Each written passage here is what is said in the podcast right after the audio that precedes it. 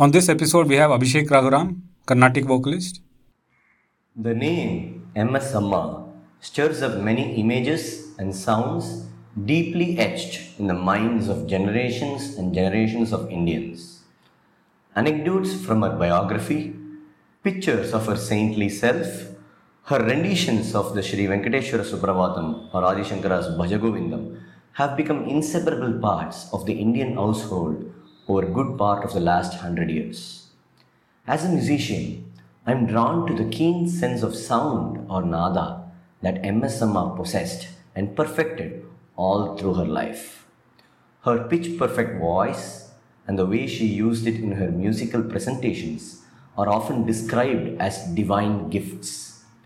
However, this undermines many things her appreciation of the sonic realm of her own voice, the careful and constant honing that she provided to it, the appropriateness of the breadth and depth that she covered while using her voice to present diverse formats of compositions from her large repertoire, and her rich enunciation underlined the great musician that she was.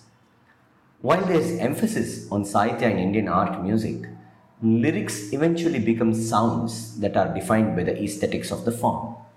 M.S. Amma, with a deep sensitivity that paid attention to not only the music of the composition but also to the music of the Sahitya and the language, brought in a new aesthetics of presentation that enabled a connection with audiences beyond the realms of Indian music.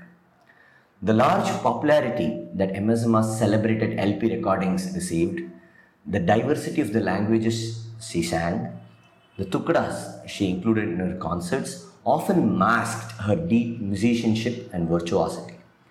Her expositions of the mainstay Carnatic ragas such as Shankarabharanam, Bhairavi, Todi, Kambodi, Kalyani are musical odysseys in their own right. Her raga alapanas, her kala pramana, the gait and choice of presentations, each concert is a master class in itself for the current day practitioners.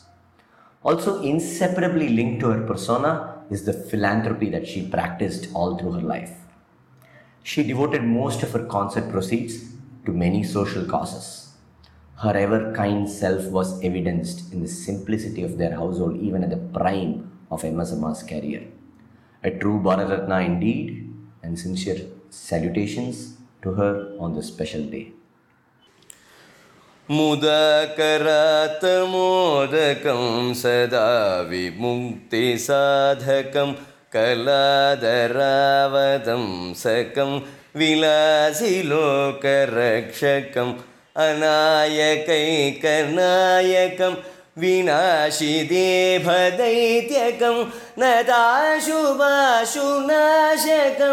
Namami तं विनायकम्